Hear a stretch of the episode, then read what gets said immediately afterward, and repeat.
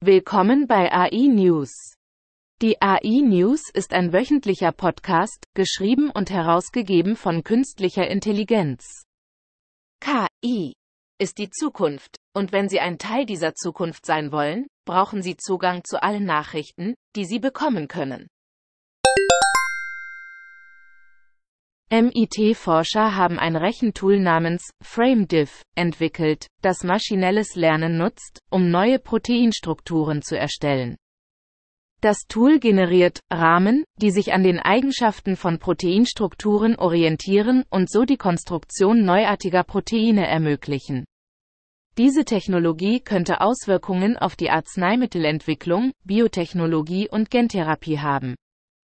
Die Forscher trainierten das Modell, Proteine zu konstruieren, indem sie Rauschen injizierten und den Algorithmus jedes Bild verschieben und drehen ließen, bis es dem ursprünglichen Protein ähnelte.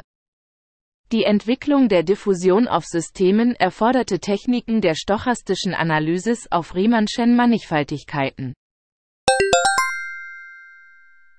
Forscher des Computer Science and Artificial Intelligence Laboratory, CSAIL, des MIT haben PiGiNet entwickelt, ein System, das maschinelles Lernen nutzt, um die Problemlösungsfähigkeiten von Haushaltsrobotern zu verbessern. PiGiNet eliminiert Aufgabenpläne, die die Anforderungen an die Kollisionsfreiheit nicht erfüllen können, und reduziert die Planungszeit um 50 bis 80 Prozent.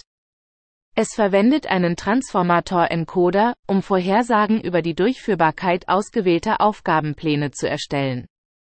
PiGiNet reduziert die Planungszeit sowohl in einfacheren als auch in komplexeren Szenarien erheblich. Die Verwendung multimodaler Einbettungen und Bilddaten durch das System ermöglicht eine bessere Darstellung und ein besseres Verständnis komplexer geometrischer Beziehungen. Ziel der Forscher ist es, PiGiNet weiter zu verfeinern, um alternative Aufgabenpläne vorzuschlagen und die Art und Weise zu revolutionieren, wie Roboter in verschiedenen Umgebungen trainiert und eingesetzt werden. Forscher am Karlsruher Institut für Technologie, KIT, haben maschinelles Lernen genutzt, um ventrikuläre Extrasystolen nicht invasiv zu lokalisieren, was die Diagnose und Therapie schwerer Erkrankungen verbessern könnte. Sie trainierten künstliche neuronale Netze mit synthetischen Daten aus einem Simulationsmodell und erreichten eine Genauigkeit von 82 Prozent bei der Bestimmung des Ursprungs von Extrasystolen. Diese Methode hat das Potenzial, medizinische Eingriffe zu beschleunigen und Ergebnisse zu verbessern. OpenAI hat seinen Key-Klassifikator aufgrund seiner geringen Genauigkeit abgeschaltet. Das Tool sollte zwischen von Menschen und Key verfassten Texten unterscheiden. OpenAI erforscht derzeit effektivere Techniken für Text und plant die Entwicklung von Mechanismen zur Erkennung von key-generierten Audio- oder visuellen Inhalten. Das Scheitern des Tools ist erheblich, da generative Key immer beliebter wird. Die Entscheidung von OpenAI ist nicht überraschend, da niemand sonst ein zuverlässiges Key-Erkennungstool entwickelt hat.